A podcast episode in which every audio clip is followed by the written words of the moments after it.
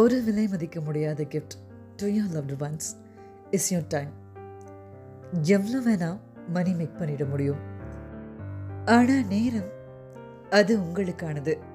உங்களுக்குன்னு இவ்வளோதான நிர்ணயிக்கப்பட்டது.